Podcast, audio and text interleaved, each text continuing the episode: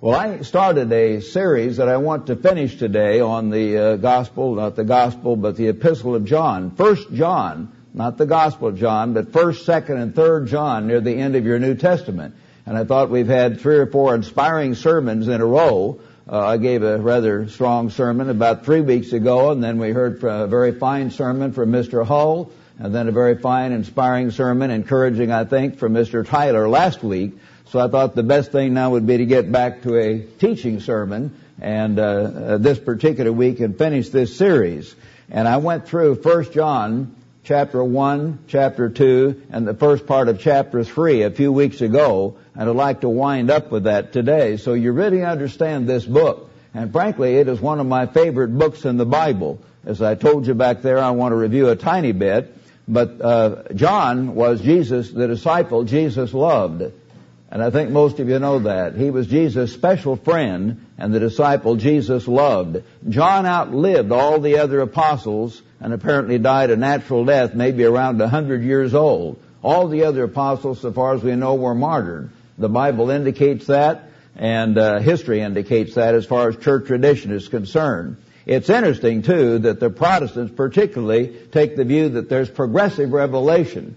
They think that in the Old Testament they didn't understand very much, and then that somehow Jesus came along and he and added to that and they understood more. But then what they try to come up with with their idea of progressive revelation is that then the apostle Paul went beyond Jesus and revealed even more and he got us under grace.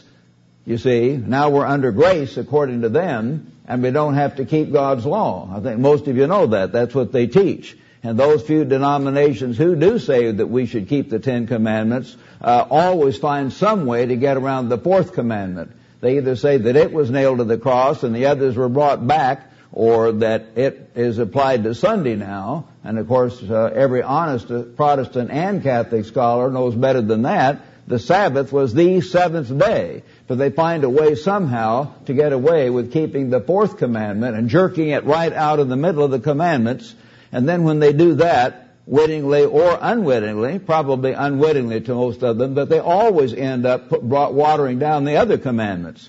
They'll divorce and remarry for almost any reason, not the biblical reasons, and they will often go to war and fight and kill, and they will break many, many of the other commandments. They just do that because once you do away with the fourth commandment and the fear of God and that knowledge of the Creator God, somehow the rest of it just falls by the wayside.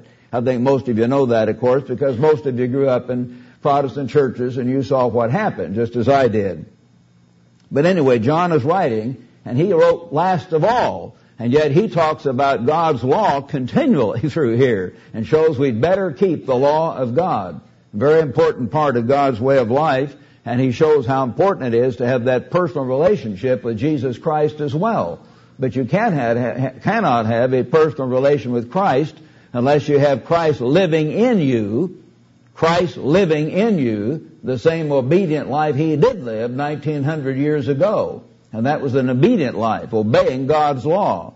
So you need to understand that part as well. Notice 1 John now, chapter 1, verse 1. That which was from the beginning, which we have heard, which we've seen with our eyes, our hands have handled concerning the word of life, he then describes how he'd seen and heard, and they knew God. They didn't have to have anyone tell them that Christ was not a real person. They'd been with him. They saw him.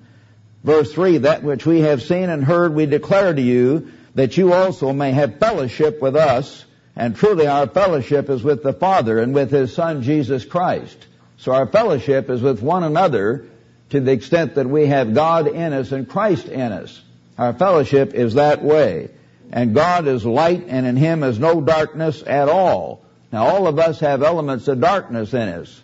We are not perfect yet. We have to grow in grace and in knowledge. But as we walk in the light ever more perfectly, as we yield to Christ, of course, then we honor God because Christ is more fully manifested in us bit by bit, year by year, as we grow in grace and in knowledge. He says then in chapter 2, verse 3, Now by this we know that we know Him we know God. How do we know God? You know, you read Billy Graham's column and he says, just invite Christ into your life. I've heard him say that or read him say that. I'm, be, I'm beginning to read his column every, every day now that I'm back here and it's published. Just invite Christ into your life. Very seldom does he talk about repentance. Very seldom does he talk about burying your old self, utterly surrendering to God and to God rule your life. You just invite Christ in your life, believe on Christ or whatever. Here how, here's the way we know Him, if we keep His commandments.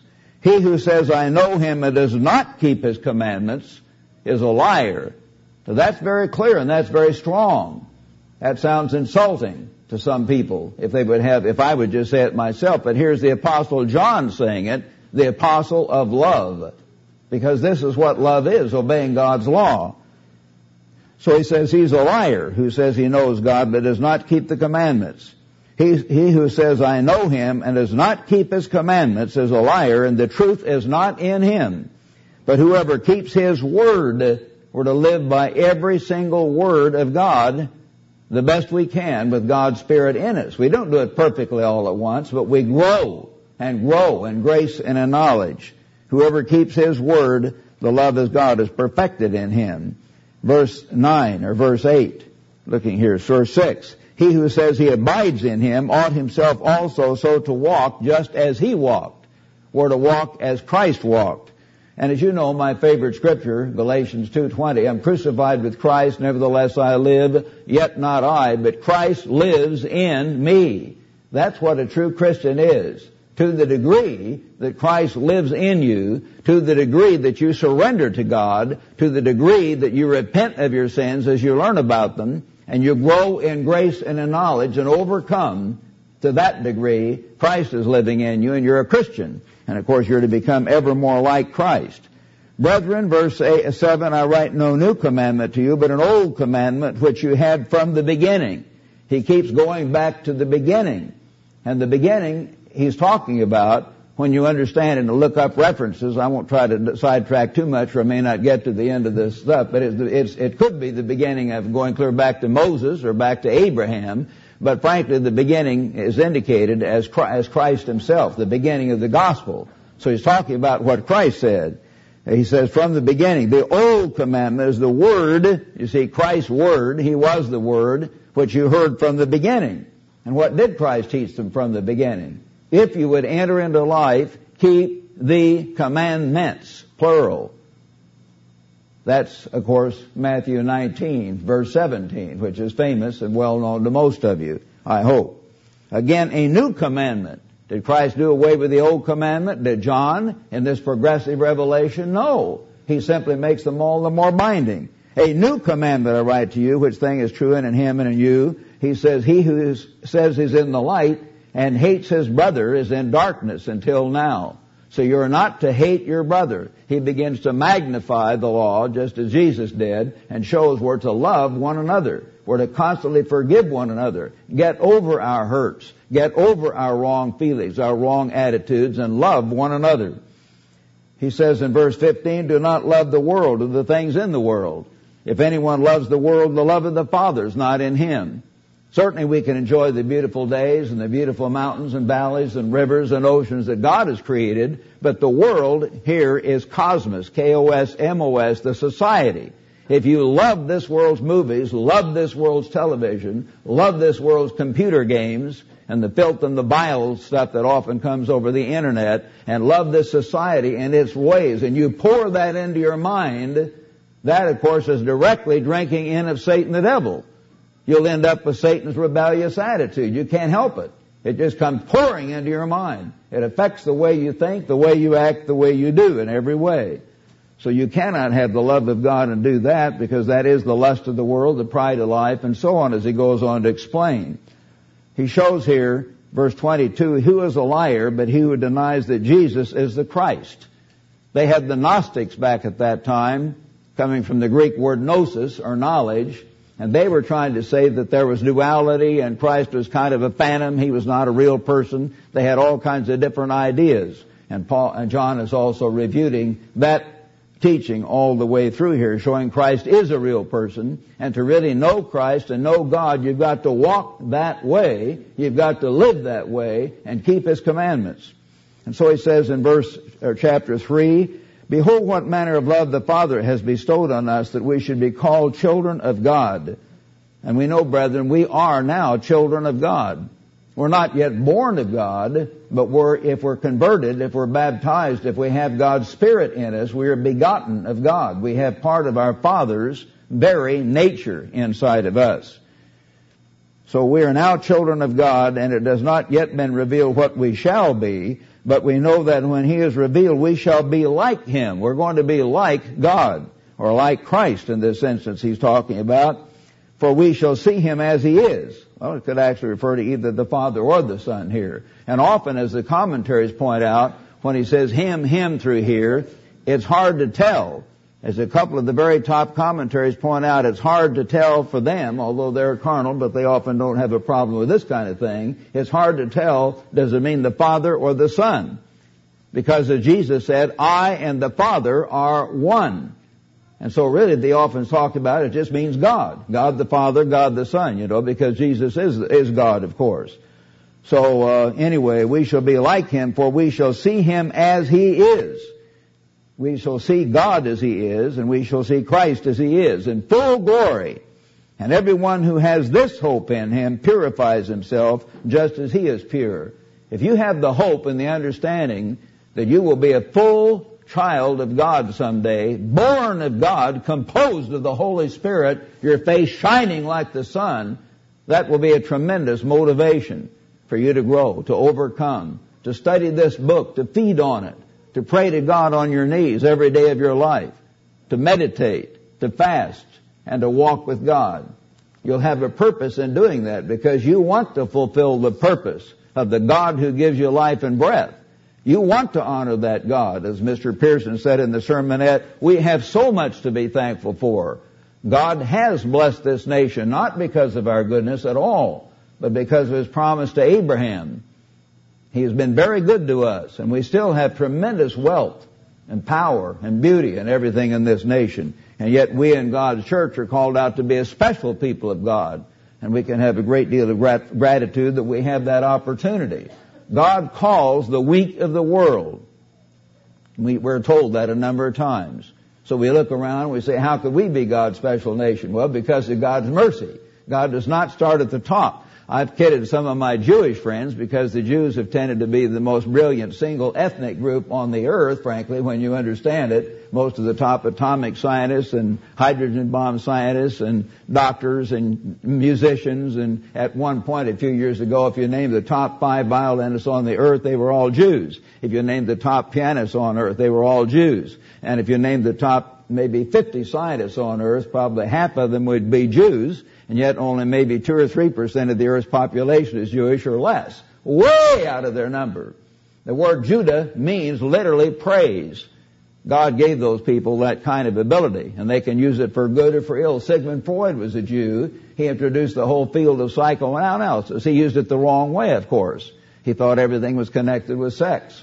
And of course, a lot of people, a lot of Jews. Karl Marx introduced communism. He was another Jew. And yet, you, and of course, Einstein was called the man of the century now. Well, it used to be Winston Churchill, but now they've come to Einstein because they called it the century of science. And he was a Jew, the father of all of this stuff. And so you go. But I kid my Jewish friends, and I've had several that I love very much. God doesn't usually start at the bottom, he, at the top, I mean, He starts at the bottom and works up. So He doesn't start out with the Einsteins and the Bernsteins and all the other Steins, you know what I mean? And so it is with us. God has to show His power in us, weak as we may be, to make us His children. And so He goes on to show then that we can have this glory and want to be pure because we have this purpose in mind. Verse 4, he who commits sin commits lawlessness. Sin is lawlessness, or as the King James says, sin is. And brethren, this is the only place I know of in the Bible that directly says that. The King James has it worded, as you know, the old King James. Sin is the transgression of the law. And certainly the law he's talking about throughout this book is the spiritual law of God. He's not talking in this book at all about the ritual law, the sacrificial law, or the statutes and judgments, but the spiritual law of God. That's very obvious. The references he makes to adultery, murder, hate, all those things. It's the spiritual law of God. When you break that law, that's what sin is. And if the world could just get that one thing straight, in their minds, what a blessing that would be. But Satan has blinded their minds and they don't understand. Sin is not drinking, uh, you know, a glass of wine. Sin is, of course, breaking God's law by drinking too much or letting uh, that bottle become your God. Sin is not going to a movie, but if the movie is filled with violence and filth and it causes you to think wrong thoughts and develop wrong habits, yet that would be sin if you keep on watching that kind of a movie or television show, show or whatever. But the thing itself is not sin, as Mr. Armstrong used to explain. It's the wrong use of a thing that breaks God's law. Sin is the transgression of the Ten Commandments. So we have to really understand that as a church. And I hope all our brethren, you brethren around the world who may watch this later, please understand that. Most churches on this world do not understand that at all. The Catholics think sin is all kinds of different things. It used to be eating meat on Friday. You're supposed to just eat fish on Friday or whatever. And then they've had various laws in various churches, you know, of the world that are not based on the Ten Commandments principle at all. They don't understand. God has blinded them. Going on, verse 5, and you know that He was manifested to take away our sins, and in Him there is no sin. Christ did not have sin. Whoever abides in him, if you abide in Christ, uh, does not sin. Whoever sins has neither seen him nor known him. And as I explained last time, I want to review this briefly before we go on.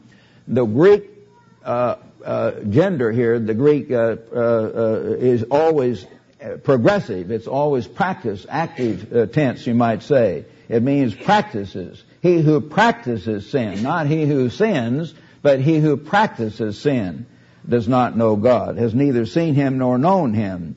Little children, and he literally spells it out this way, and it's worded this way in the next verse, verse 7, little children, let no one deceive you. He who practices, in the New King James, the translators literally put it in, but it's implied the way it's worded all the way through this passage. Absolutely all the way through. He who practices sin, he who practices righteousness, you see, is a way of life. That's what it's talking about.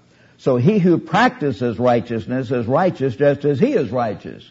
But he who sins, verse 8, in other words, he who practices sin, he who regularly sins is of the devil. Now I sin once in a while. My wife knows my faults. I might lose my temper or say something bad or as I kiddingly say I kicked the cat and slammed the door. Well, we don't have a cat, but you know what I mean. I have human nature that shows itself. But God willing, I don't practice sin as a way of life. I don't regularly hate or lust or kill certainly or never killed anyone or commit adultery. I've never done that or those type of things. That's not my practice. That's not my way of life, period. It's not the way of life of most of you either, or you would not be here. I know that. But let's understand that. He who practices sin, you see, that's the whole thing, is of the devil. For the devil sinned or practiced sin. It was his way of life from the beginning. The time he began to rebel against God, he became the adversary, and then he regularly had the attitude of wait, of what? Competition and greed and hate and rebellion. That was his attitude the minute he became Satan the devil. Verse 9, whoever has been born, and brethren, again as I explained, to review with you, and I'll take some time, I hope I don't make too late here, but it's so important you understand this one word as well as 1 John 3, 4. Sin is the transgression of the law. You also need to understand the word born, which is often and should be translated begotten. And the King James translation often has it begotten, the New King James, often the Jerusalem Bible, or some of the other translations will have the same word translated begotten. Or the New International Version will sometimes have it translated begotten, where the King James will have the same word translated born. How can they do that? Well, because there's no way of knowing. It just means engendering. It could mean that you're, you're begotten, you're not yet born, or it could mean born. This Greek word is susceptible, as they use the term, to either interpretation. It's not set in stone. You have to understand it by the context, by the verses around it. What's it talking about? Does it mean you're born, you're already fully God? You're already fully a spirit being? In that case, you're born of God. But if you're not yet fully God, you're not fully a spirit being. Jesus said that which is born of the Spirit is spirit. You know, back in John chapter 3, you know, and uh, the Spirit like is like the wind. It comes, appears for a little while and then goes away and you don't see where it comes from or where it goes. So is he who is born of the Spirit, Jesus said. We're not yet born of the Spirit. I can see you, you can see me, we know where we come from. We are not yet composed of Spirit. We are begotten of God, not yet born. So that's the way this should be translated here. Whoever, and I'm mentioning this as new truth. We did not used to understand this 20 or 30 years ago, but we have come to understand it. It's very clear in the context. Read it. Whoever has been begotten of God does not what? Practice sin. That's what it's talking about. The same thing. Whoever's been begotten of God does not practice sin as a way of life. For why? His seed, and the Greek word is sperm, just like a male sperm impregnates the female egg. That's what it's talking about. God is not embarrassed about it. He made it. The sperm, God's very seed, remains in that converted individual. If you have God's Spirit, you have the seed of God, the very nature of God. His seed remains in such a Christian. And he cannot sin, that is, he cannot practice sin as a way of life, uh, because he's been begotten of God. In this, notice verse 10 helps explain verse 9, in the context. In this, John continues, the children of God and the children of the devil are manifest. So he's not talking about the fact when you're actually spirit beings. That'll be very clear at that time, you see. But it's not clear yet in this life except by this, this fact. The ones who regularly sin are not children of God. That's very clear. If they don't keep the Sabbath ever, and they regularly lie or cheat or exaggerate or go live wrong ways of life, it's very obvious they're not children of God. They may be good people in general. Mother Teresa was a good person in general, but she did not understand God. God had not called her yet. And other Protestant ministers and Catholic popes, some of them have been good people. I suppose the present pope is a good man. Yet many of the Catholic popes were absolutely scoundrels. And Catholic historians acknowledge that. Uh, Pope uh, Roderick the, Rod Rodrigo the Sixth, he was my ancestor, had a similar name. Alexander the Sixth, I guess, uh, but whatever his name was. Anyway, he uh, he had uh, 30, what is it, 35 wives and 50 concubines or something, and bastard children all over Europe the one infallible pope who was celibate. You know what I mean? You read about him regularly. Lots of those popes were like that. I don't mean two or three, I mean many, many of them. Probably a dozen or two dozen of them. At one time they had three different popes, each excommunicating one another. The Catholic histories don't like to stress those things, but they are histories nevertheless.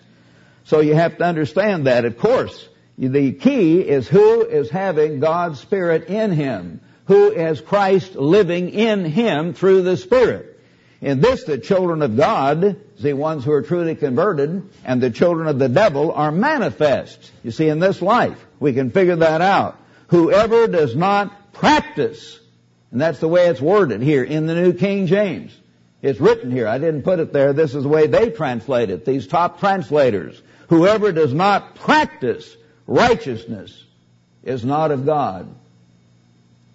Some of these Protestant ministers are nice guys, but do they regularly practice keeping the Ten Commandments? Do they always teach against killing, even in time of war?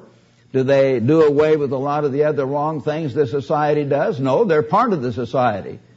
They may be nice guys on the surface, very friendly, but they're blinded. Jesus said, if the blind lead the blind, they will fall in the ditch together. And you have to understand that. Lots of nice guys. You say, well, they're nice, that must mean they're converted. No.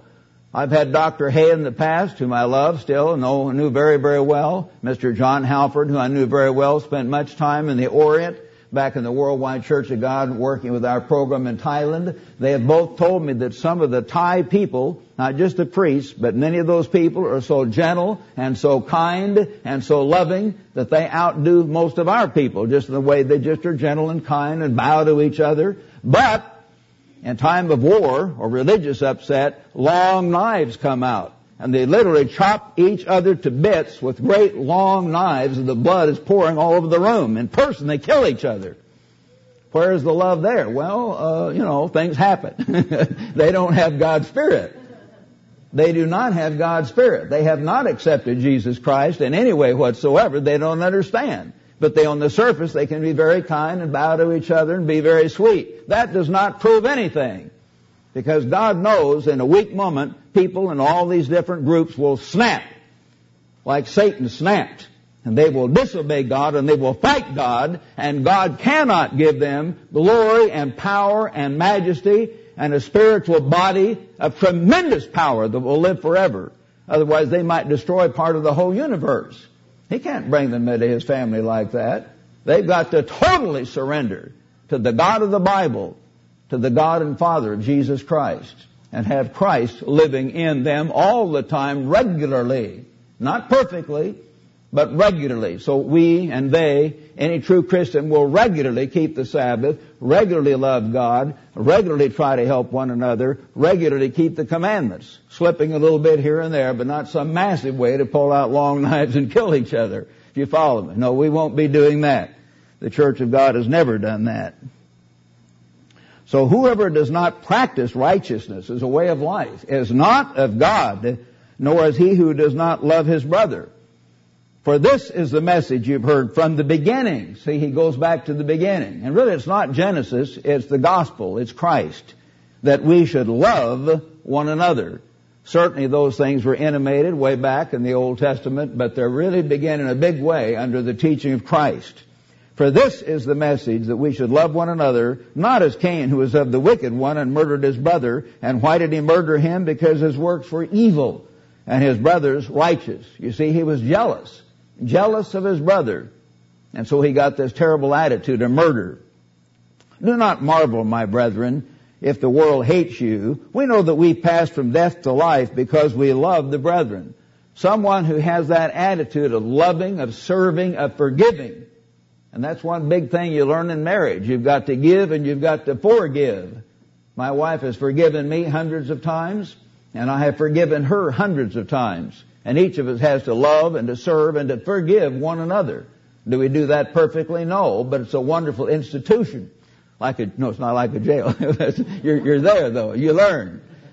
God puts you there and He tells you that you are to be here and you're to make it stick, you're to make it work, and you're to love and give and serve in all your life. You learn that thing of loving, of giving, and forgiving, and sharing with one another. And that's a wonderful thing we should learn in marriage and certainly in all of our relationships. But marriage is a good uh, schoolmaster, so to speak, to help us learn that. So we've got to love one another. Uh, let's go on. Verse 13, he, whoever hates his brother is a murderer, and you know that no murderer has eternal life abiding in him. Well, brethren, a lot of the Protestant and Catholic world says you are an immortal soul, or you have an immortal soul. The Bible doesn't say that. If you're an immortal soul, how, how, how, how could you die? You see, he says, no murderer has eternal life abiding in him. So you're not an immortal soul. By this we know love because he laid down his life for us. And we also ought to lay down our lives for the brethren. This is a very beautiful verse. John 3:16 God so loved the world that he gave his only begotten son son First John 3:16, interesting parallelism. Uh, he laid down his life for us, and we ought to lay down our lives for the brethren. Kind of a parallelism there. As God gave His Son, and as Christ gave His life, so we ought to love one another, and try to honestly lay down our lives for one another. And we ought to think that way. As I get older, I have less energy, so I try to get uh, enough exercise to feel good but I'm not trying to be Mr. America. It's not going to work anyway. but if I can get enough exercise and enough sleep to keep serving, and if my motive is trying to serve you brethren and serve the world and serve the work and get the work done to that degree, and my motivation is not always perfect, 100 all every minute of every day, but that should be my main motivation, you see, for whatever I do, to eat, drink, sleep, not just so I can look good or be Mr. America or do this or that, but to serve others, to do the work, to honor God, and I think all of you are beginning to think that way more as you're in the church more, as you grow more, you feel that way. Our life is not worth much. We're not here very long. Our life is like a vapor. It appears for a little while and then vanishes away. In this life we got to learn to give, to help, to serve. And if we do that, to love and worship God, to love and serve one another, then we will have the opportunity to help and love and serve one another and billions of other people in our family, you know, in God's family, forever. Because we will be the kind of people that would be happy doing that in a spirit world. But whoever sees, has this world's goods, you have a lot of money or a lot of stuff, and sees his brother in need and shuts up his heart from him, how does the love of God abide in him? So we are to try to serve others. We're to try to help those who are poor, less fortunate. And of course he says your brother, everybody's your brother. But we know that even Jesus and Paul's example and the others, that Jesus didn't say go down here and go down there. You know, I remember when I was in the Methodist church, I used to put one nickel in the uh, in the uh, missionary part of this envelope, you know, for the starving Chinese, and the other part for the local church. Well, of course, the starving Chinese were not starving, most of them, and they went communist, and it didn't do any good at all because they weren't taught the truth anyway. Uh, the best way you can help others is to give them the truth. Most of you know that. Yet if there's an immediate neighbor or someone in the church who can help, yes, you can help them physically. But as I pointed out, we could take every single solitary dime, and I mean that, that comes into this work, and dump it in India or China, and it would be gone in two or three days, probably two or three hours, and it wouldn't change their lives, because they would go right back to worshiping Brahma, Vishnu, and Shiva, you know, or Buddha, or whatever, and their way of life would still be a mess. But help people in the way you know will really help them, and of course sometimes for those right close by, who have a purpose in life, you can prime the pump by giving them something and helping them physically and certainly help them get the truth of God. My little children, let us not love in word or in tongue, but in deed and in truth. So we're to help others as best we can. And by this we know that we are of the truth and shall assure our hearts before Him. For if our heart condemn us, if you're sincerely trying, and yet you know you're human, which we all do, we're making mistakes, you know, if our heart condemn us, God is greater than our heart and knows all things. He's the Father of mercies. That's one of His titles. Beloved, if our heart does not condemn us, we have confidence toward God. If we know that we're basically obeying God, we're trying our best, as we say, none of us go 100%, but we're, you know, we're wholehearted, and we know that, we know God knows that, then we have greater faith, don't we? We have greater confidence. We're doing our best. Overall, we're walking with God. We have confidence toward God. And then in that attitude, verse 22, whatever we ask, we receive from Him. Here's how our prayers are answered. Why?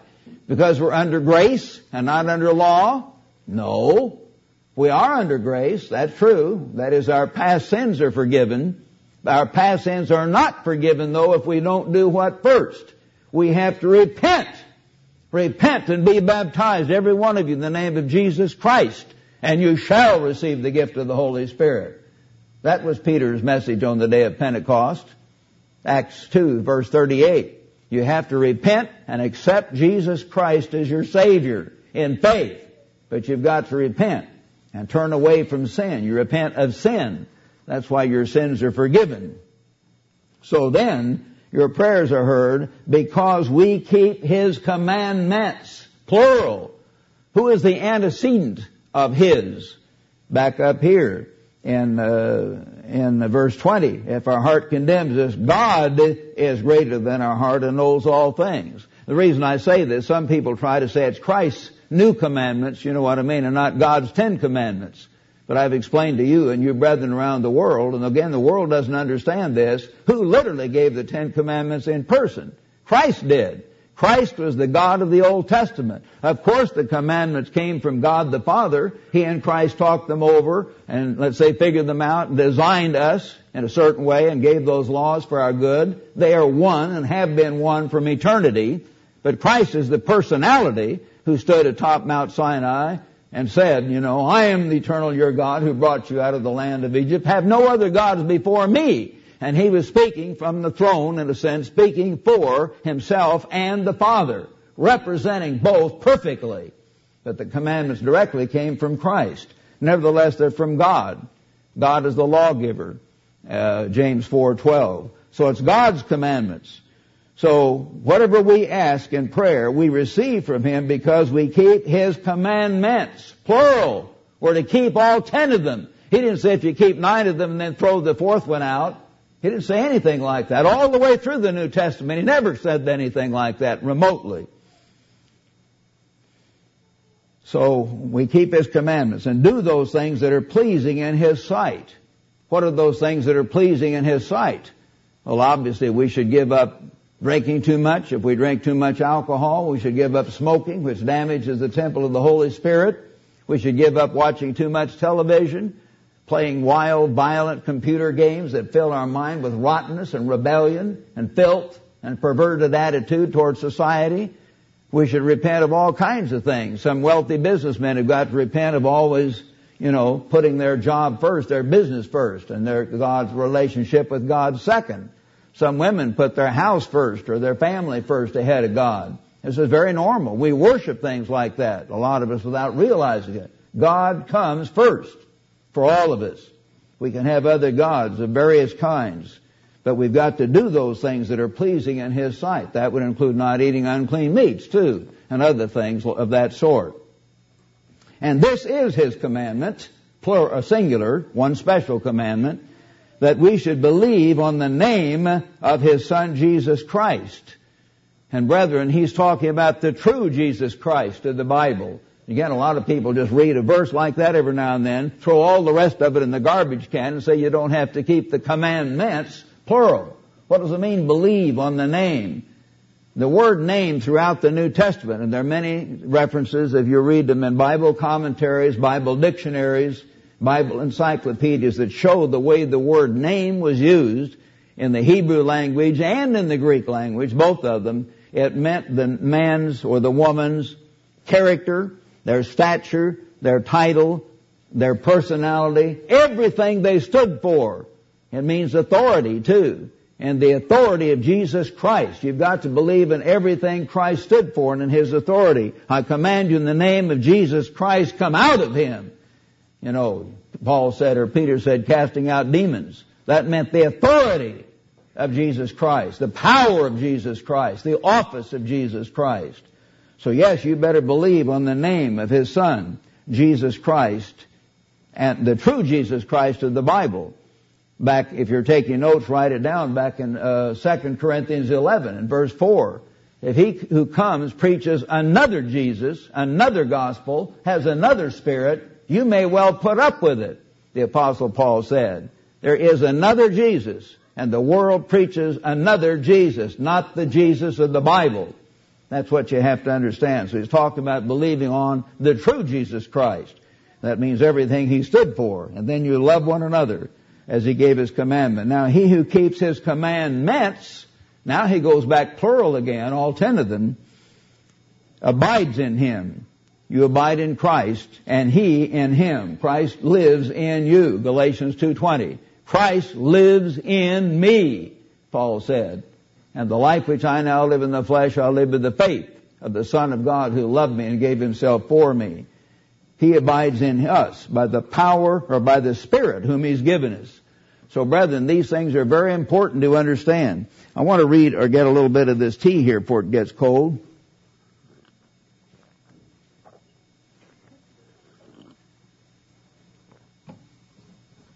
I appreciate it very much. It may have been Mrs. Nestor again, and whoever puts it up here. Anyway, it, they put it on a hot plate so it keeps it warm. Sometimes they used to wait a while to drink the tea, and then it gets cold pretty quick, and now they've even got hot tea. But I have to be careful because if I don't look where I'm putting it, then it trips right over. I have a problem. Chapter four. Beloved, do not believe every spirit here are different spirits coming around to give us ideas, you know, supposedly messages from God. Don't believe every spirit, but test. You've got to learn to test these ideas, these attitudes that come to you, these spirits or even ministers that teach things, whether they're of God. Why? Because many false prophets, and the word prophet and prophesy in the New Testament often means preacher or preaching. In fact, it usually does in the New Testament when you get the context. Don't believe every minister that comes along with different ideas, different attitudes, different approaches. Because many false prophets have come into the world. By this you know the Spirit of God. Every spirit that confesses that Jesus Christ has come in the flesh. This is the key, as you read my booklet on the Antichrist, that Christ has fully come in the flesh. Not just partly, but totally. And I'll go ahead with that as we go along. And every spirit that does not confess that Jesus Christ has come in the flesh is not of God. This is the spirit of Antichrist, which you have heard and that was coming and is now already in the world. Already preachers were coming along and saying, well, Christ was not fully in the flesh. He was just a disembodied spirit. He was a phantom who appeared briefly in a human body and all these different concepts and ideas that they came up with called Gnosticism. Later on, the Catholics picked up the idea of dualism and so on, and a lot of the Protestants, without realizing it, have that attitude. And of course, they don't fully realize or believe or follow through on the idea that Christ was fully in the human flesh.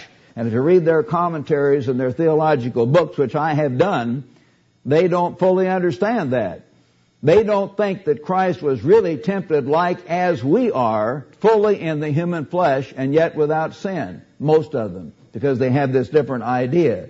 So, as you know, the Catholics think the Virgin Mary, who was not a virgin, she went on to have several other children, but they think that she was, had an immaculate conception. People think that's Christ. No, it's Mary. They think Mary herself was born without sin. That is, Mary did not even have any human nature. Therefore, God passed on His perfect nature to Christ, and Mary had perfect nature, so she became the mother of God in that sense. And uh, that's not true, of course, at all. But at any rate, they have these wrong ideas. And as it says in Hebrews chapter 2, if you want to turn back there just quickly for some references, turn back to Hebrews, the book of Hebrews chapter 2, and you'll notice what it says here in verse 17. Therefore, in all things, Christ had to be made like his brethren, that he might be a merciful and faithful high priest in things pertaining to God to make propitiation for the sins of the people. For in that he himself suffered, Christ suffered. He had to cry out to God for help, being tempted. Yes, he had the pulls of the flesh. Father, help me! He cried out with great tears rolling down his face. Being tempted, he is able to aid those who are being tempted. Yes, he was not some disembodied spirit and was not really tempted. He was. Chapter 4, Hebrews 4, and notice verse uh, 14. Seeing then that we have a great high priest, passed through the heavens, the Son of God, let's hold fast our confession. For we do not have a high priest who cannot sympathize with our weaknesses.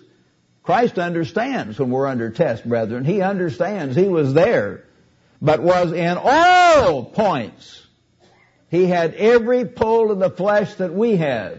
Jesus of Nazareth did in the human flesh. It pulls toward breaking every one of God's commandments. He's talking no doubt about the points of God's commandments. He was tempted to commit idolatry. He was tempted to commit adultery. He was tempted to kill. All kinds. It didn't mean he let the thing roll around in his mind. He did not entertain the temptation. Now that's a different matter but the temptation came to him. The very first time he preached there in Nazareth, remember, these men were upset at him because he showed, he condemned them, and they rushed him to the edge of the, edge of the hill. I've been there, some of you had, in Nazareth. And there's a great big drop off of whatever it is, 30, 60 feet, right down below the rocks.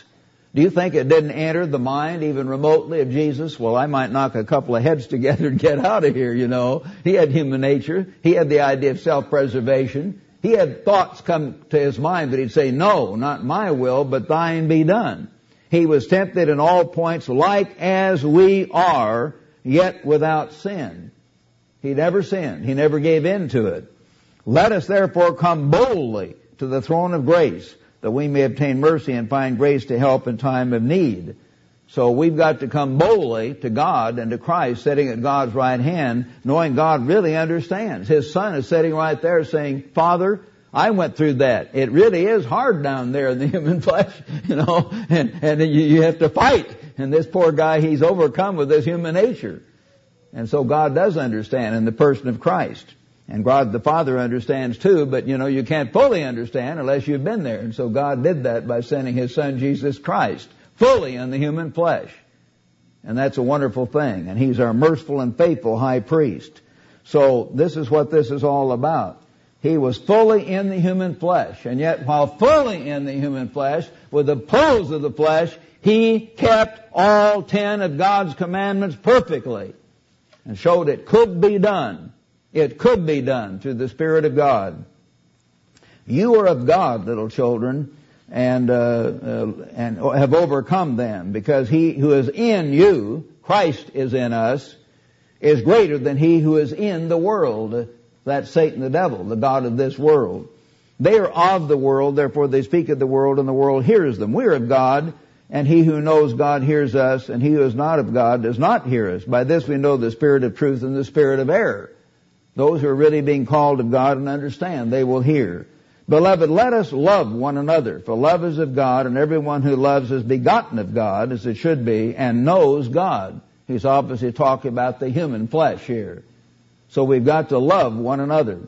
He who does not love does not know God, for God is love. That's the main thing God is composed of. Love, kindness, warmth, affection, total outflowing concern. And that's hard for us to understand because none of us are like that yet. Yet. Hopefully we're growing in that direction through God's help and God's Spirit within us. God is love. In this the love of God was manifested toward us, that God sent His only begotten Son into the world that we might live through Him, through His sacrifice, and through Him living His life in us. In this is love, not that we love God, but that He loved us and sent His Son to be the payment for our sins. Beloved, if God so loved us, we also ought to love one another. God set us that example. So we, how much more should we love one another, knowing that we're precious in God's sight? Each one of you on this side is precious in God's sight. Each one of you on this side is precious in God's sight. See, we have to understand that and love one another in spite of our human faults, knowing that we're in the image of God. Every human being of every background is made in God's image and God loves them. So that's an important concept. No one has seen God at any time, verse 12. If we love one another, God abides in us you see, Christ lives in us, Galatians 2.20, and His love has been perfected in us.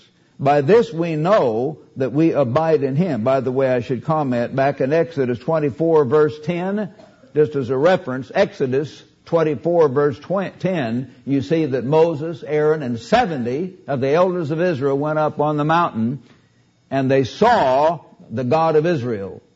They saw Him. Is that contradicted here? No one has seen God at any time. No. Because John is obviously in this context talking about God the Father, and the God of Israel was the one who later emptied himself and became Jesus of Nazareth. So they did see God, but only in the person of Christ, not God the Father. You have to understand that. By this we know that we abide in Him, verse 13, and He in us. He lives His life in us by the Spirit because He's given us of His Spirit. And we've seen and testified that the Father has sent the Son as Savior of the world. Whoever confesses that Jesus is the Son of God, God abides in him and he in God. So again, brethren, how do we confess? Does this saying, oh, I believe in Jesus, so all of a sudden God dwells in you? That again is what the Protestants can jerk out of context, take it all by themselves, and say, just believe on Jesus and you're saved and God lives in you. No. What, what God? What Christ? You have to ask. And you have to Luke, uh, use your reference here, for instance, Luke 6. Luke 6, verse 46, where Jesus said, Why do you call me Lord, Lord, and do not the things which I say? You see, Jesus is not your Lord if you don't obey Him. So He's talking about real faith in Christ, not faith in a false Christ or partial faith in the true Christ or whatever. And again, 2 Corinthians 11 verse 4 speaks of another Jesus. Some people have faith in Christ, but it's the wrong Christ they confess. And verse 16 now, we have known and believed the love that God has for us. God is love, and he who abides in love abides in God, and God in him. So God will live in us through the Spirit if we again walk with God and obey Him, are willing to do what God says, not play word games, say, I love you, but I won't do what you say.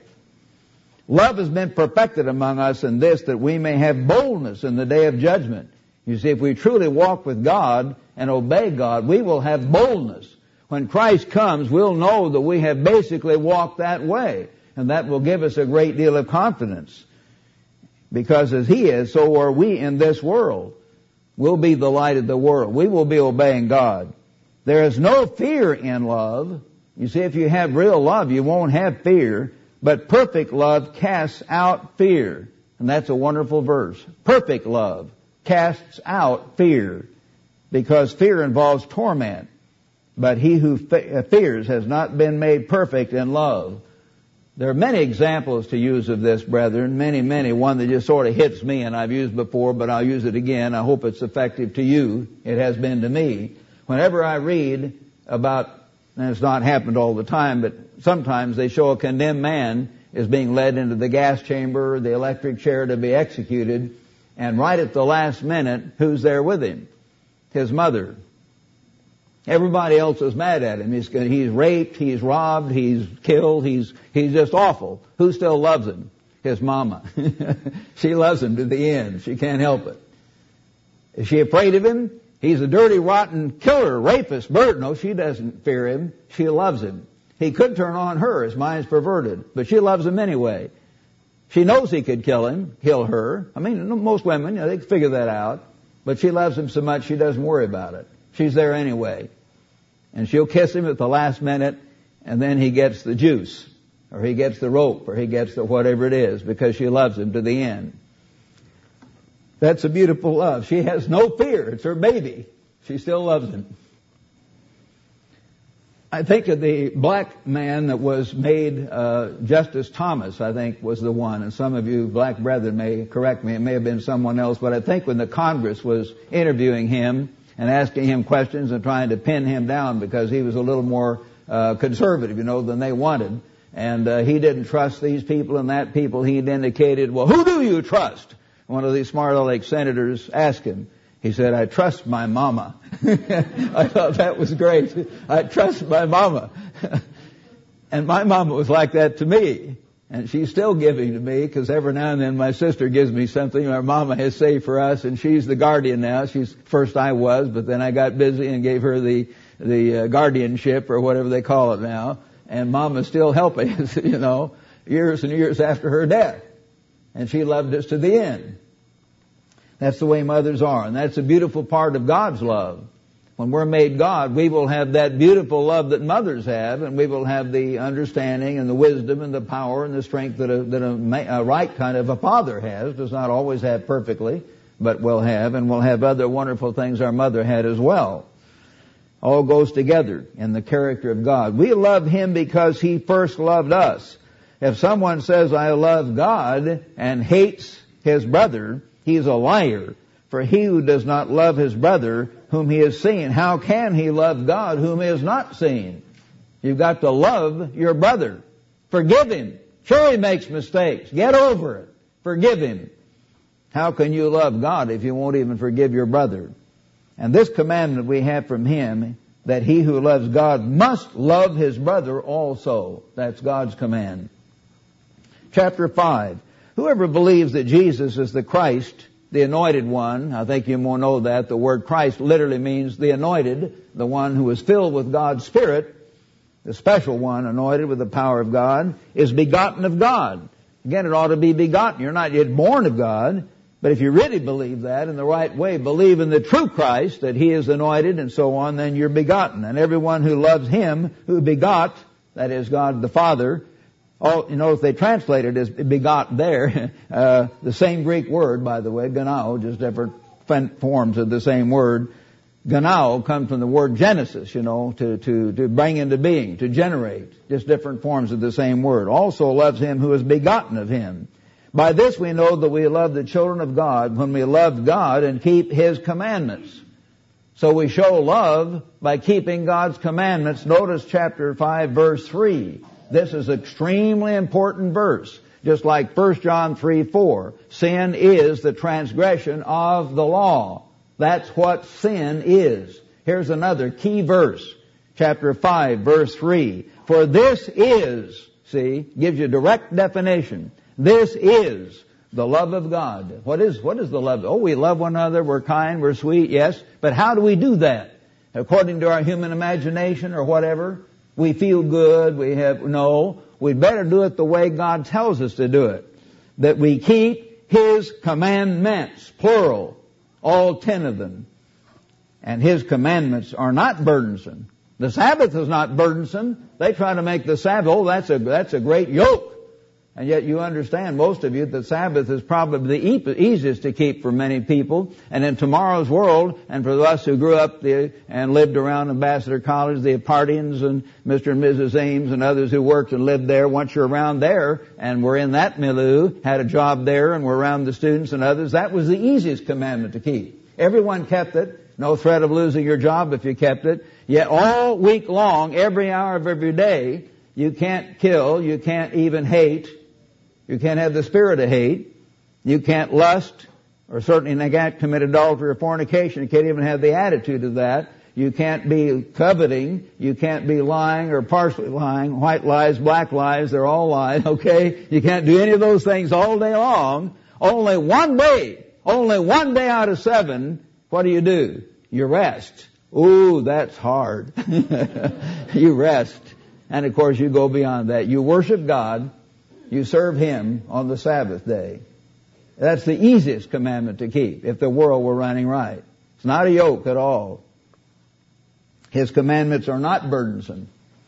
For whoever is born of God overcomes the world.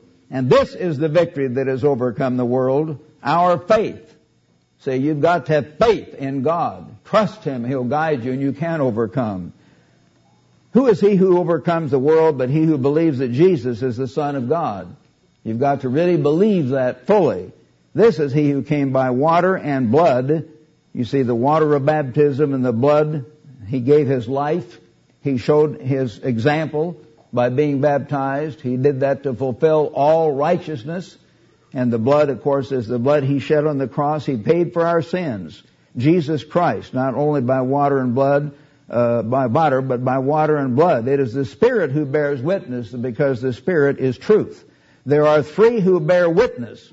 And brethren, from this word witness, most of you have this in your margin, but if you don't, you can put a note and check it up later. Check me up on this. Prove all things. From the word witness, you should skip down to chapter, I mean to verse 8, where it says the Spirit. Because the words in between were not in the vast majority of the Greek text.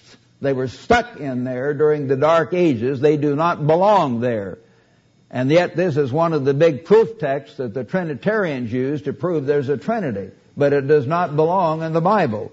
And my particular Bible, right down here at the bottom, a little tiny print, I didn't put it there, but it's printed there. The editors know, well they'll say here, if I have to take off my glasses and get up close, they say, uh, verse 7, in you, uh, in, omit the words from in heaven through on earth you see. So they omit all those words. Only verse 5, 4 or 5, uh, very late manuscripts contain these words in Greek. There are literally hundreds of manuscripts, but the major ones and the ones that are most reliable do not contain these words in between.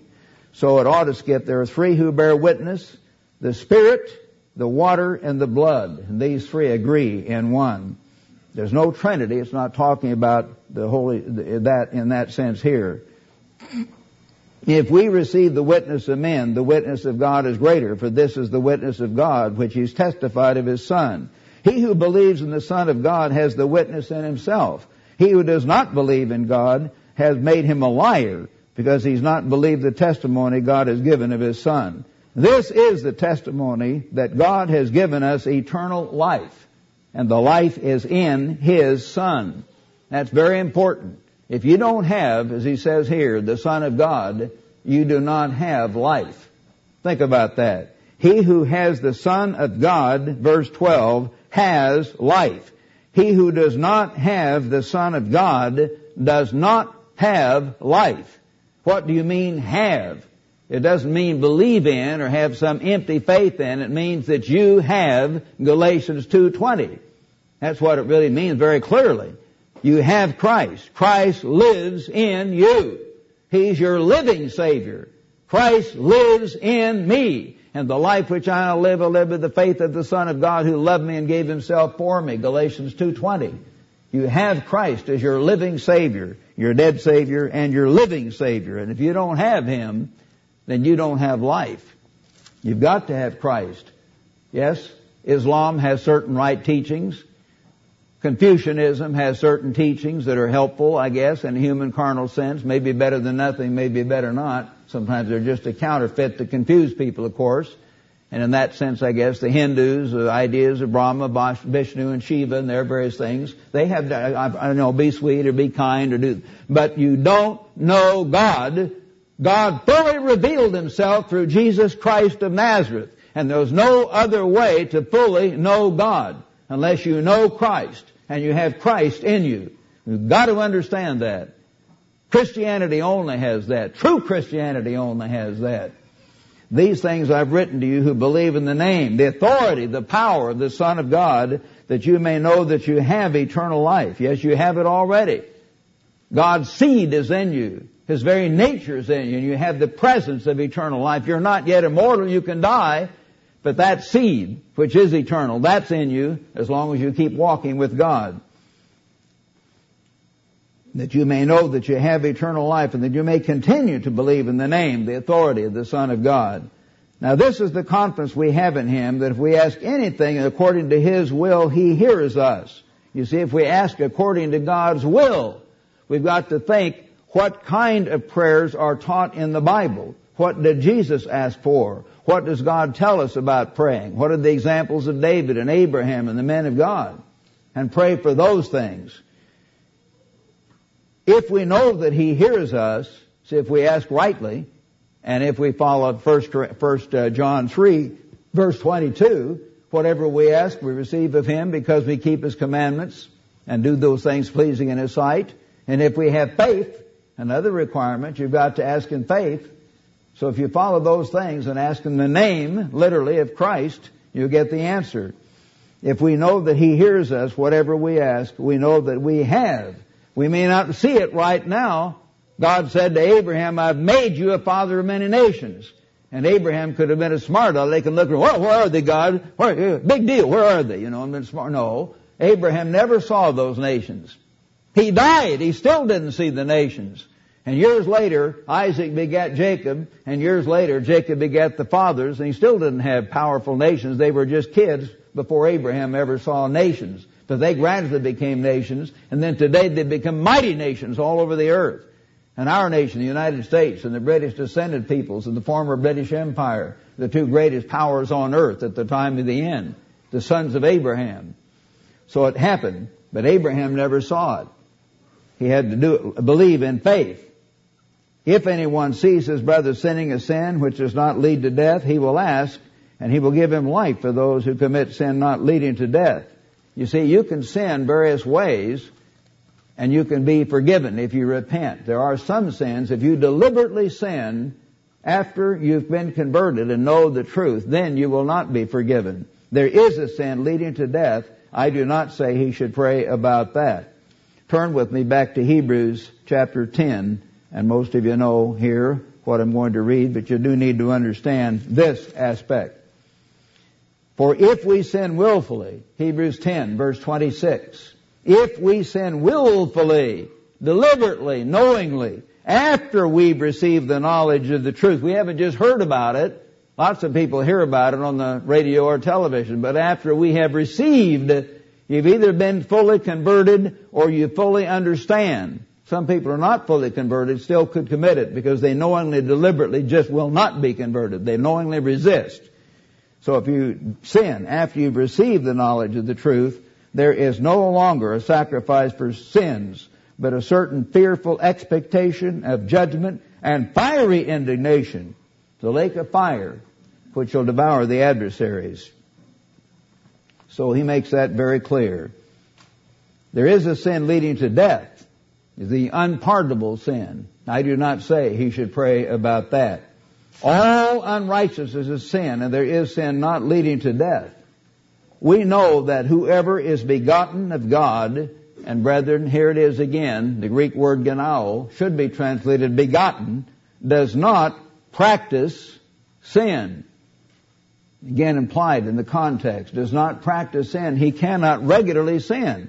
Everybody sins, of course. You know that as long as we're in the human flesh, we sin. But whoever is begotten of God does not practice sin, uh, but he's been begotten of God, keeps himself. You see, you hold back from sin, and the wicked one does not touch him. Now, if you're already born of God, this verse, this verse wouldn't make any sense. You know what I mean? If you're actually born of God, you would be God. God is not bothered by whatever Satan does. so it's talking about us humans who might be affected by that. Talking about us in this flesh. So you see the wording here. We're understanding that more fully the last few years. We know that we are of God and the whole world lies under the sway of the wicked one. The whole world. Yes, there is a Satan the devil. And he's got sway over this world. And we know that the Son of God has come and given us an understanding that we may know Him who is true, and we are in Him who is true, in His Son, Jesus Christ. This is the true God and eternal life. Christ living in us. Little children, keep yourselves from idols. All kinds of things. Your family can be your idol. Your money can be your idol. Your great physician can be your idol. Your own self-image in various ways can be your idol. All kinds of idols besides just a literal hunk of rock. Keep yourselves from idols. Your false religion can be your idol. Don't insult my church. If your church is not God's church, you're in trouble. You know what I mean? People really get all buggy. That becomes their idol. Different ideas can become your idol. Little children, all of us have to have the attitude of little children, to be teachable, to be humble. Keep yourselves from idols. Amen. Second John, to the elect lady and her children whom I love in the truth, and not only I, but also all who've known the truth, because of the truth which abides in us and will be with us forever. Notice, brethren, through this chapter how often he uses the word truth, truth, truth. As I've explained in the early days of this work in Ambassador College, we didn't talk to people when I came into the church because there wasn't much of a church around. We had less than 100 people between the three churches. There are only three congregations. About 20 people in Portland, 30 in Eugene, and 30 or 40 when I first came to Pasadena. That's it. That's all we had. That's all she wrote. No other congregations. We talked about the truth when I came into the truth. And that's the main thing. People kept, kept worldwide, they said, we're in the church. No, when the when the you know pillar uh, by day and the shining uh, pillar of fire by night and the cloud by day moves, that's where God moves. That's what the truth is. And the church of God is where the truth is, and that's what you have to always understand. If I would die and, and people would take this work and take it away from the truth, you follow the truth. I don't think that'll ever happen. I really deeply mean that because we have such dedicated men. But I'm just saying to that in case that would ever happen. But uh, you have to understand that. Follow the truth. Grace, mercy, and peace will be with you from God the Father and the Lord Jesus Christ, the Son of the Father, in truth and in love.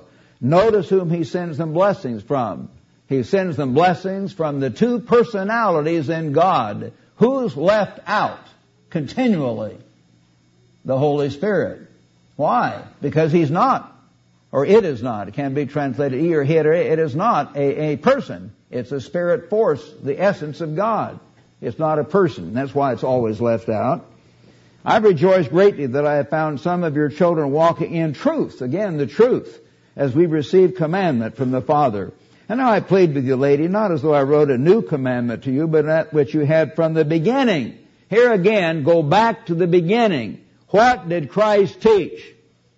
He saw it back in Matthew 19:17. If you would enter into life, keep the commandments. He said back in Matthew 5 and verse 19, you know, uh, if I can get started on it, sometimes I can't start the quotation without looking at it, but after talking about he did not come to destroy the law or the prophets, he said verse 19, Matthew 5:19, Sermon on the Mount, whoever therefore breaks one of the least of these commandments and teaches men so, he shall be called least in the kingdom of heaven, but whoever does and teaches them, even the least of the commandments, he shall be called great in the kingdom of heaven. All through the New Testament, you find keep the commandments.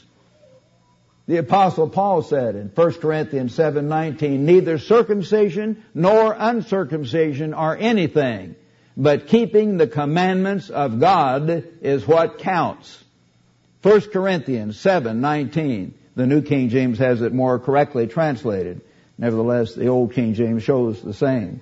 Yes, you've got to walk in the truth, and so he writes a commandment that you better go back to the beginning. That we love one another. This is love, that we walk according to his commandments, not just love to one another, plural. This is the commandment, again, that as you heard from the beginning, what did Christ teach? He taught by his teaching, by his example, by everything he stood for, that you're to keep God's commandments as a way of life. So as you go back to the beginning, you should walk in it. That's what Christianity is all about. Well, that's why we're getting back to first century Christianity, to do what Jesus actually did. It's not very complicated. Frankly, it's very simple. You just see what did Jesus do and you do it. What did Jesus teach and you teach it. Not very complicated. For many deceivers have gone out into the world who do not confess Jesus Christ coming. And the New King James has it better, brethren, and as it does in many places. Jesus Christ as coming in the flesh. They do not confess, and it's a present participle or the present continuous tense. In other words, Jesus is coming. Yes, He did come, 1900 years ago, or nearly 2000, in the flesh. He will come later as King of Kings. He is coming now. How is He coming now? Galatians 2.20. Christ lives in me. Christ lives in you. You see, through the Holy Spirit, if you yield to God. Christ lives His life in us. That's how He's coming. And the world does not understand that because they don't want to admit that you can have the power of God to keep the commandments, all of them, in this life, in this flesh. That blows their whole argument against grace. We're all under grace, we're not under the law, we just accept Jesus and we go to heaven. That blows the whole thing. Christ is coming in the flesh.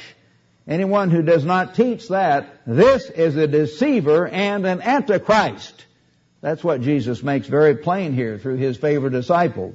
Look to yourselves that you do not lose those things we work for, but that we may receive a full reward. Those things we work for, oh, you're not supposed to work, you're just be under grace.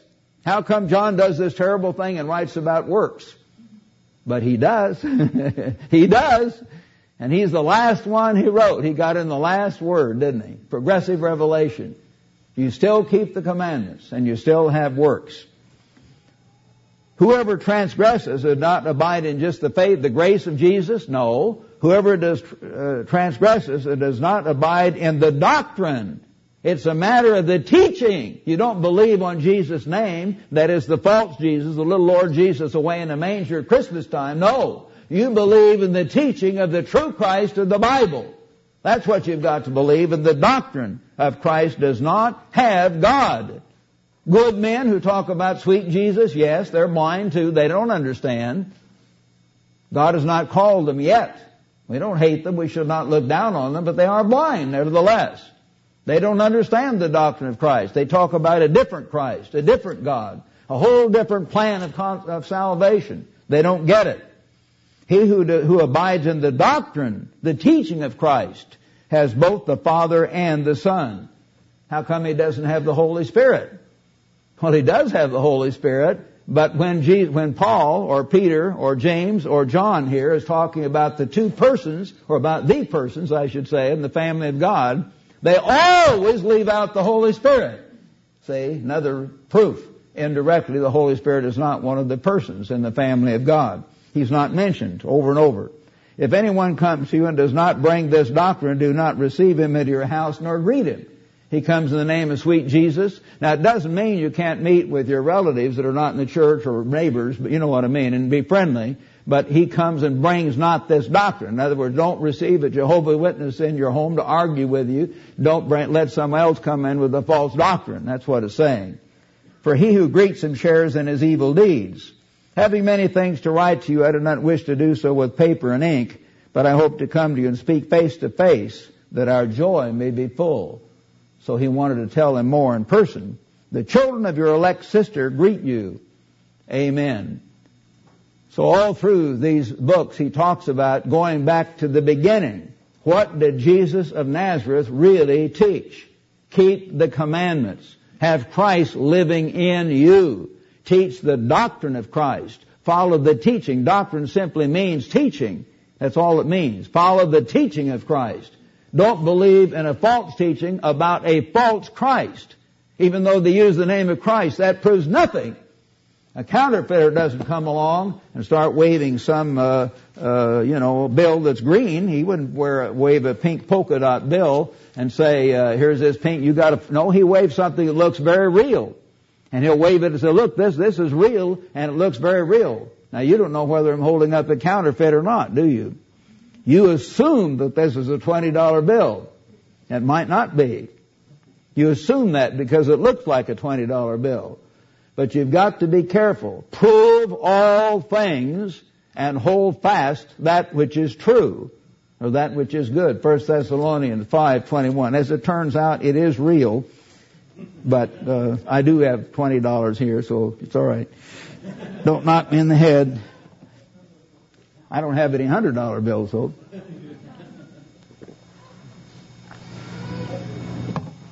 So you've got to understand that. Okay, let's go on to third John. I kind of had to hurry here a little bit so we finish up, but I want to finish up on time. Third John, the last letter that John wrote, the oldest apostle still living. Does he do away? Here's his last chance to do away with God's law. well, he doesn't do it, of course. To the beloved Gaius, whom I love in truth, beloved, I pray that you may prosper in all things and be in health, just as your soul prospers. See, God wants us to prosper. He wants us to have good things and be in health. But that doesn't mean He makes us millionaires. And as we get older, we'll have little creaks. You remember how Isaac was blinded and Jacob came in and, and uh, fooled him and said, I'm Esau and wore these things on his uh, arms. And as I get older, you get little creaks and bumps and weird things. and some of you know what I mean. In fact, too many of you know what I mean. A lot of gray hairs here. So He wants us to be in health overall, and God does want us to be blessed, and He will give us eternal life with an absolutely perfect body and glorious health, and we'll inherit the universe in a few years if we hang in there. For I rejoiced greatly when, uh, brethren, uh, when I, uh, when brethren came and testified of the truth. So here it is again. Near the end of his life, brethren, when you understand church history, the apostasy was already beginning. So John begins to talk more about the truth. The truth. Where is the truth? Because the truth was being watered down and Diotrephes and many other false prophets that Paul warned them about back in Acts chapter 20. He said that I know that after my departing evil men will, will sneak in among you teaching grievous things and draw away men after them. And that began to happen. So you had to think about where is the truth? Even though men came into the professing body of Christ, they did not always teach the truth. So he goes ahead here then. Uh, I, am glad to, and they testified of the truth that is in you just as you walk in the truth. I have no greater joy than to hear that my children walk in truth. Yes, the truth, the truth. Where is the truth? Beloved, you do faithfully whatever you do for the brethren and for strangers who borne witness of your love before the church. If you send them forward on their journey in a manner worthy of God, you'll do well. In other words, help out these ministers traveling around. And at that time they were often cut off. They couldn't be wired money from headquarters or anything like that. They had to have help. Take care of them. Because they went forth for His name's sake, taking nothing from the Gentiles. We therefore ought to receive such that we may become fellow workers for the truth. One of the translations said co-workers for the truth. Mr. Armstrong found the word co-workers two or three places in various translations of the New Testament, and that's what he, we call our people today, you know, who send us money regularly, yet are not in the church. Co-workers. They're co-workers for the truth. I wrote to the church. Yes, there was a church. But Diotrephes, here's this bad guy, he was the leader of the apostasy, at least in that area at that time. Now maybe Simon Magus was still alive and the biggest and the worstest of all, we don't know. But Diotrephes was very prominent as a heretic. Diotrephes who loves to have the preeminence among them does not receive us. Here was the last of the old faithful apostles taught directly by Christ. And this smart aleck came along, as we've had smart alecks come along in the former association we were in, and they rejected those of us who tried to follow the apostle, who followed what we taught and kicked us out. We went through the same thing exactly. Exactly the same thing all over again. He loves to have the preeminence. Somehow he got in control, just like this other man did recently in our time, and he does not receive us. Therefore, if I come, I will call to mind his deeds which he does, prating against us with malicious words, putting them down. And not content with that, he himself does not be- receive the brethren. He would not receive the true brethren. Let them stay in the church. And forbids those who wish to, putting them out of the church. If there was a church, people were disfellowshipped from the church for consorting with or being fellowshipping with those who were hanging on to the truth. Those who held on to the teachings of Christ and the original apostles were in trouble. And the true church of God was gradually stamped out of the majority at least of so-called Christians and they had to hide out and become the little flock scattered all through various valleys and caves and places around the Roman Empire. Beloved, do not imitate what is evil, but what is good. He who does good is of God, and frankly, again, here it is. Uh, he who practices good is of God. He who practices evil has not seen God. If it meant just do it once in a while, some of you do evil once in a while. You'll maybe break the Sabbath. Does that mean you've not seen God? No, because you did evil. No, it talks about a way of life. You see, who does? He who practices evil has not seen God. Demetrius has good testimony from all and from the truth to the very end, John writes about the truth. So important. And we know, we also bear witness and you know that our testimony is true. True, true in the truth. I have many things to write, but I do not wish to write to you with pen and ink, but I hope to see you shortly and we shall speak face to face. Peace be to you. Our friends greet you. Greet the friends by name. Paul hoped to come and see this man, I mean John did, and see this man in person. But you'll notice something here. At the end of 3 John, as happened only three times in all the 14 epistles in the New Testament, no amen. First John closes with amen. Second John closes with amen. All the books close with amen except Third John, which may need to be continued later on, where then later God will inspire a continuation of what happened after the time of Paul and some of his uh, his disciples. I mean John and his disciples, you know, uh, who carried on, and then under the Paulicians and under the Petrobrusians and the Waldensians and on down to the uh, Sardis people who carried on over into this past century and into the time of Herbert and Loma Armstrong who were raised up in the Willamette Valley in Oregon and began the next to the last era of God's church and on down to our time. God may have a brief summary of some of that at the end of this book later on.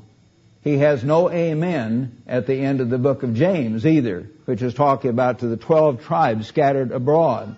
And that may be added to, you see, to show where those tribes went and where something happened and so on. Interesting how those things uh, are to be worked out. Well, anyway, uh, that's the end of First, Second, and Third John, and uh, I hope you've been given a good overview. That you've taken notes. You can go back and see how these verses really ought to be understood, and the truth is much plainer when you understand it. So we're to live by every word of God, and I hope you understand this part of the Word of God more more fully from now on.